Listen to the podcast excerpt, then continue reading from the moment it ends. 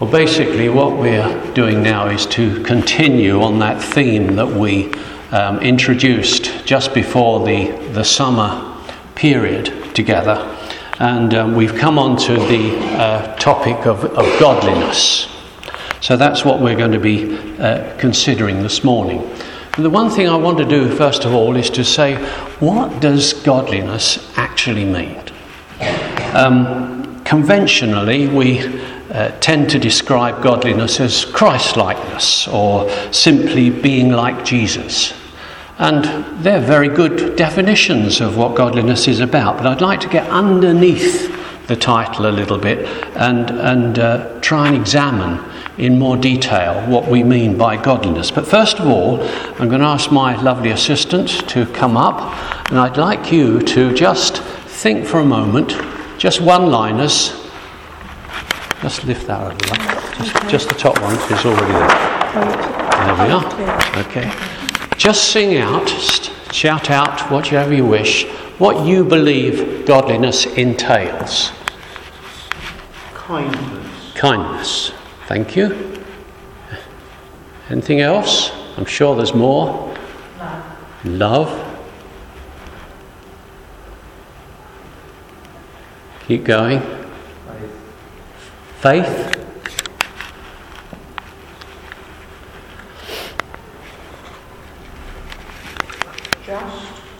Justice, did you say? Just. Okay. Righteousness. And then the one that goes with that, which is merciful. All right.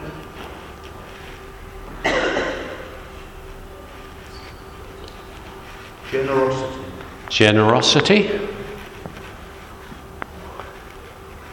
Any others? Holiness. Holy. Right. Purity. Thank you. Forgiveness. Last chance, because this is an infinite list, I think you're going to find. Freedom. Excellent. Well, I think those are all perfectly valid topics, perfectly valid subtopics of the whole term righteousness. Now, if I'm honest, I've struggled somewhat to try and get to grips and understand more fully what godliness really means, because I want to know how it should apply to my life as a Christian. So I've been considering a few incidents in Scripture which perhaps may help a little in the way in which we view godliness, and perhaps even influence the way we behave as a result of that. So I think there are some key underlying issues that reflect more accurately what godliness will mean to us as such. And I've listed three. First issue I think that is key, and it's not on that list at the moment, is the word obedience. Now, one thing is very clear when you read the Bible, that God is emphatic about obedience. He's passionate that we obey to the letter. In fact, he considers partial obedience as disobedience. That's pretty serious.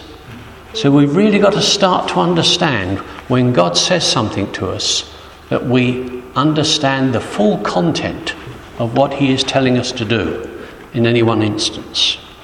So I just selected a couple of examples here. And I want first of all just to look at the story of Naaman, just to touch upon it. It's, if you've got your Bibles, it's in 2 Kings 5, and it just tells about an obedient servant girl who tells her mistress, who's married to a senior Syrian army officer who's been struck with leprosy, that there's a prophet in Samaria that can heal her husband of his leprosy. Now, after some correspondence, which you can read about in your Bibles if you wish, between the king of Syria and the king of Israel, Naaman actually ends up at Elisha's home or place where he's staying. But he's not met with Elisha at all. He was expecting to go and see this man that could heal him of his leprosy. He's met by just a messenger boy who tells him simply that Elisha has said, go and dip yourself in the river Jordan 7 times and you'll be healed. Now this upsets Elisha. And we read of it in this manner. Elisha sent a messenger to him saying, wash yourself 7 times in the Jordan and your flesh will be restored and you will be cleansed. But Naaman went away angry and said, I thought he would surely come out to me and stand and call upon the name of the Lord his God, wave his hand over the spot and cure me of my leprosy. Are not Abana and Fafa, the rivers of Damascus, better than all the waters of Israel? Couldn't I wash in them and be cleansed? So he turned and went off in a rage. You see, he wanted to create an alternative. He wasn't happy with the instruction that he was receiving from this messenger or from Elisha that had sought God's will on this instant.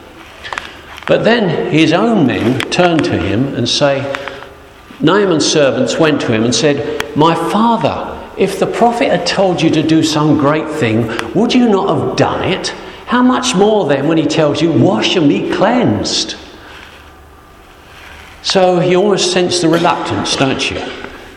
So he went down, almost not expecting anything at all. So he went down and dipped himself in the Jordan 7 times. Just as the man of God had told him. And his flesh was restored. And he became clean like that of a young boy. Interesting, isn't it? Do it God's way and it starts to produce results. Do it our way and it's pretty well ends up in a disaster. What happens? Then Naaman and all his attendants went back to the man of God. And he stood before him and said, now I know that there is no God in all the world except in Israel. He's found the light. He's there. He's suddenly realised God is God and is meaningful. Please accept a gift from your servant. And the prophet answers, as surely as the Lord lives whom I serve, I'll not accept a thing.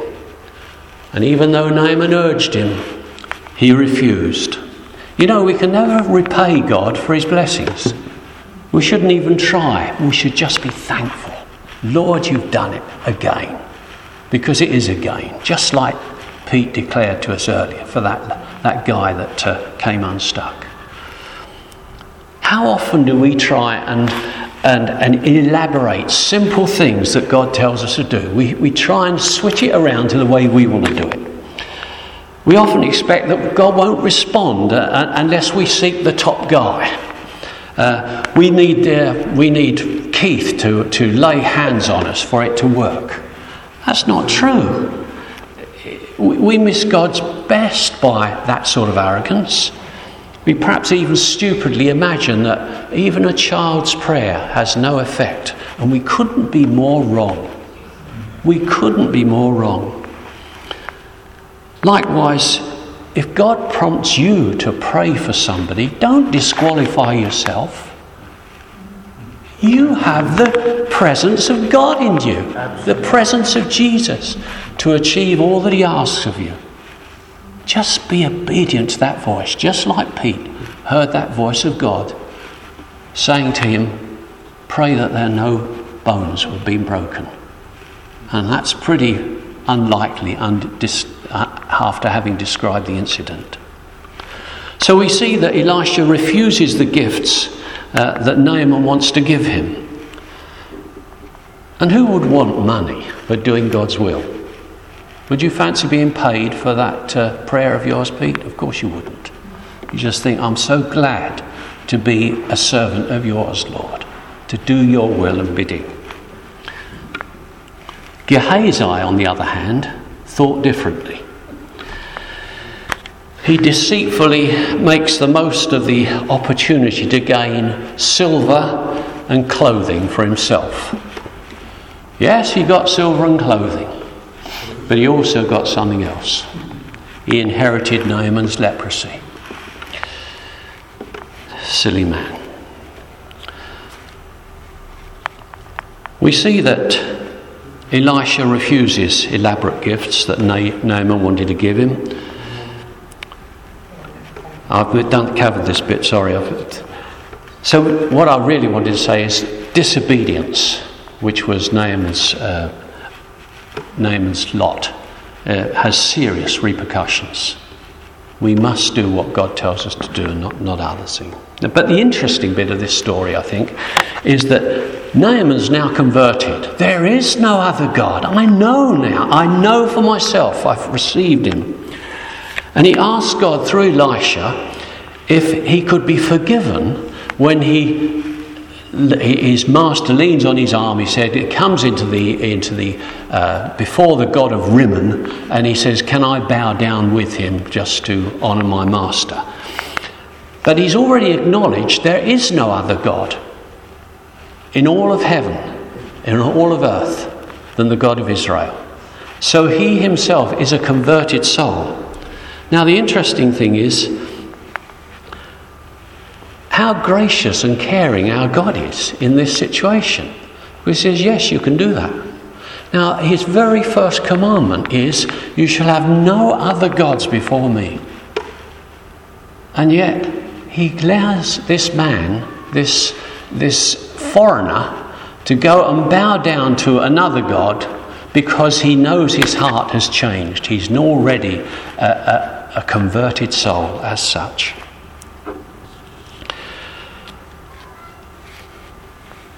I was going to tell another story very briefly about King Saul, but because he falsely believed that he could bring about God's will by doing things his own way. Very briefly, Saul's son Jonathan had attacked the Philistines and killed a load of them, and they were out for vengeance. And we read that the Philistines assembled to fight Israel with 3,000 chariots, 6,000 charioteers, and soldiers as numerous as the sand on the seashore. And they went up and camped at Mikmash, east of Beth Aven. And when the Israelites saw that their situation was critical and their army was hard pressed, they hid in caves and thickets, among the rocks and in pits and cisterns. They were out of it as quick as they could be. And what does Saul do? And I'm not going to go through this with you, but I'll just quickly mention it. He, in fact, thought Samuel's due to come and make the sacrifice and tell us what to do. And because he couldn't be bothered to wait, he decided to do it himself. And we know what the repercussions of that were. I won't go through that one. Having made that sacrifice himself, Samuel comes up to him and said, "What have you done?" asked Samuel. Saul replied, "When I saw that the men were scattering and that you did not come to the set time and that the Philistines were assembling, I thought, now the Philistines will come down against me at Gilgal, and I've not sought the Lord's favour. So I felt compelled to offer the burnt offering." To which Samuel says, "You've done a foolish thing. You have not kept the command of the Lord your God gave you. If you had, he would have established your kingdom over Israel for all time, but now your kingdom will not endure. The Lord has sought out a man after his own heart and appointed him ruler of his people because you have not kept the Lord's promise."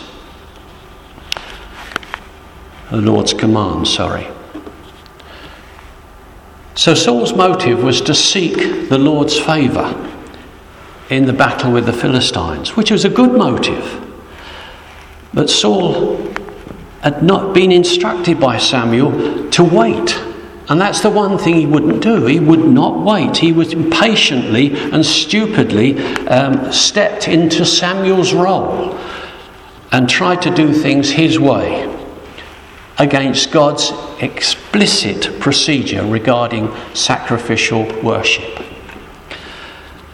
So taking matters into our own hands, impatiently rushing ahead without due reference to God's plan can result in disaster. And it cost Saul his throne. All right, second issue, I think, is we mentioned faith, I think, down there. I think it's just the simplicity of faith that counts. And let me just ask you one thing. Have you ever stopped to wonder how a man who arranged the deliberate killing of a faithful servant, having secretly committed adultery with that servant's wife and getting her pregnant, can be called a man after God's own heart? Never stop to think about that. I have. What element of David's behaviour can we liken to godliness? You see, this appalling behaviour happened in an age when kings had complete authority and power and could effectively do anything that they wished. And of course, David took advantage of that. But God challenges David subsequently through Nathan the prophet with a parallel story, which you all know about, I won't read now, that incenses the king. Because David doesn't realise at that time what that is being directed at, what that story is about. And he's incensed by the cruelty and the injustice of the story of this man that steals somebody's pet lamb. And he's incensed by this cruelty of this person. And Nathan turns round to him and says, "You're the man. You're the very one that did it." And because of that, this is what the Lord says: "Out of your own household I'm going to bring calamity on you. Before your very eyes I will take away your wives and give them to one who is close to you, and he will sleep with your wives in broad daylight. You did it in secret, but I will do this thing in broad daylight before all Israel." And then David said to Nathan, "I've sinned before the Lord." Note, he didn't say, "I have sinned against Uriah," the man who he had murdered. Nor did he say, "I've sinned against Bathsheba," the lass that he slept with. "I've sinned against the Lord." And Nathan replied, "The Lord has taken away your sin. You're not going to die, but because of doing this you have shown utter contempt for the Lord. The son born to you therefore will die." And David's heartbroken over his realisation of all that he's done and how unfair it was, how wicked he'd been, how he'd let everybody down. And there's a genuine and real contriteness and repentance in David's heart. And we know this because we read this in Psalm 51. "Have mercy on me, O God, according to your unfailing love, according to your great compassion, blot out my transgressions. Wash away all my iniquity and cleanse me from my sin. For I know my transgressions, and my sin is always before me. Against you, you only have I sinned and done what is evil in your sight." And he carries on, "Hide your face from my sins and blot out all my iniquity. Create in me a pure heart, O God, and renew a steadfast spirit within me."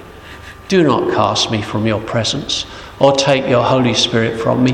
Restore to me the joy of your salvation. And finally, my sacrifice, O God, is a broken spirit. A broken and contrite heart, you, God, will not despise. Can anyone believe that their sins are beyond God's power to forgive after hearing a story like this? But it's the genuine contriteness of David's heart that is what influences the Lord so greatly. And apart from this most serious error, throughout his life, David constantly inquired of the Lord of the way forward. His relationship with the Lord was deep and secure, and he maintained integrity in all his dealings, even with his sworn enemies. He treated them as justly. So what can we learn here? I think a few things. Godliness means keeping short accounts with God. It means involving him in all aspects of our lives. It means making every effort to enhance our relationship with him. And a simple and sincere acknowledgement of all our failings. Put those before God, and he will forgive and accept. And finally, I just want to touch upon a third issue that underlies godliness. Let's recognise that this world's standards don't always reflect God's way. What do I mean? Well, let's look at Jesus for a moment. Jesus frequently defied the convention of that era that he lived in. He talked with Samaritans, something Jews were forbidden to do. He did things on the Sabbath, like healing the sick, which infuriated the religious leaders of the day. He related to and talked to women, treating them as equals, astounding his own disciples. He flouted the law by failing to stone the woman taken in adultery, not condemning her, instead simply telling her to sin no more. Now, today's society has embraced many new standards that cannot easily be reconciled with biblical standards. I think we all recognise that. We see that man's rights are held supreme over the Bible's explicit direction. Even sectors of the church have been complicit in attempting to twist long-held Bible norms and try to align them with modern secular thinking. I wonder what Jesus might say about, say, same-sex marriage, when the Bible clearly reveals that marriage is between a man and a woman. Is it possible that 1 Corinthians 7 could ever be construed otherwise? In exactly the same way, the Bible condemns heterosexual adultery. So let's not sort of just look at the same-sex issue at all. It applies on both sides. God has a standard for us all, a standard that we must live by. Our job as Christians is not to judge others, it's but to love them as Jesus would. He didn't condemn to death the woman taken in adultery, as the law of the day demanded. He merely reminded her that there was a better way to live. Similarly, we don't have to like our own laws, even though we're subject to them.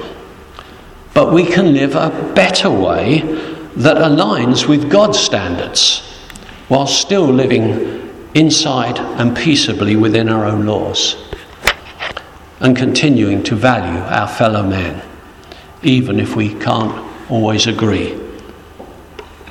Jesus would never reject anyone at all, and neither should we. Even if we wouldn't do what they would do, or even find their behaviour repugnant, Jesus would love them. We've got to love them as well. I read a book recently by an Anglican vicar, a guy called Ed Shaw, and he honestly declares, I experience same-sex attraction. But because of his faith, he stands by the values he holds as an evangelical Christian. He's staying committed to what the Bible says and what the church has long taught about Christian marriage and sex. His choice is a life of celibacy, denying his sexual preference, yet firmly adhering to the values clearly described in God's Word. Now that's a tough road to tread. His adherence to God's ways rather than give in to his own natural inclination towards same-sex attraction denies him the closeness of human relationship that he most desires and leaves him isolated to face a lifetime of singleness, which he doesn't want. He writes in his book, The Plausibility Problem, what I thought was a teenage phase has never gone away, and I remain exclusively same-sex attracted in my mid-late 30s, despite all my best efforts and prayers to change. It's an issue I live with every day of my life. Quite a problem for an evangelical Christian to have. I believe that the Bible is God's inspired and thus inerrant and an authoritative word to the people he's both created and redeemed. Through its pages, my loving Father God tells me everything I need to know about everything that matters to him. And he gives the reference there. And in many other pages of the Bible very clearly say that homosexual practice is wrong in his sight, in God's sight. I'm absolutely convinced of this, Ed Shaw says. Despite my own same-sex attraction and those who now tell me, note this, those that now tell me that God never really said that or has recently changed his mind. Doesn't that sound like the Garden of Eden to you? Did God say? Yes, God did say. And he's taken note of it. Now, who would deny that Ed's example of fully submitting to Jesus' lordship isn't yet another real example of godliness? There's a man who's following God's ways, even against his own natural inclinations. So what does God want of us? Obedience? Yes. Contrition? Certainly. Simplicity of faith? As best we can make it. Quickly putting wrong things right? Certainly. Aligning our values with God's standards rather than this world's modern secular standards. We have to. God's word is true. God's word is inerrant. In other words, it's true. It's not full of falsehoods.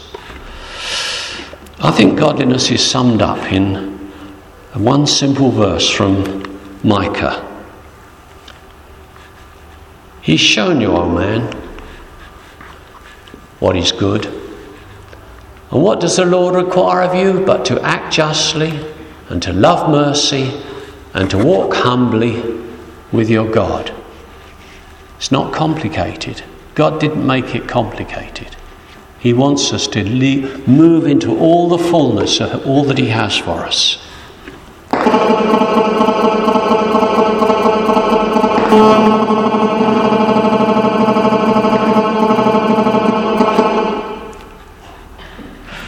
Thank you. That was clearly something in agreement with what I was saying. I think that last verse of the hymn that Keith chose that we sang just now. It struck me as we were singing it. You alone are God. You alone are God. And I surrender to your ways. That's godliness. That's godliness. Father, we just bow in your presence now and we say, Lord, you teach us, please, to be simple in our faith, honest to your word, clear in our minds as to what it is your Spirit is telling us to do, and quick to obey, in order that we might please you in all that we do, Lord. Adjust the way that we think. You're invited, Lord, to direct our lives, to be Lord of our every effort, our every being. Lord, we surrender. We surrender to your ways. Amen. Amen.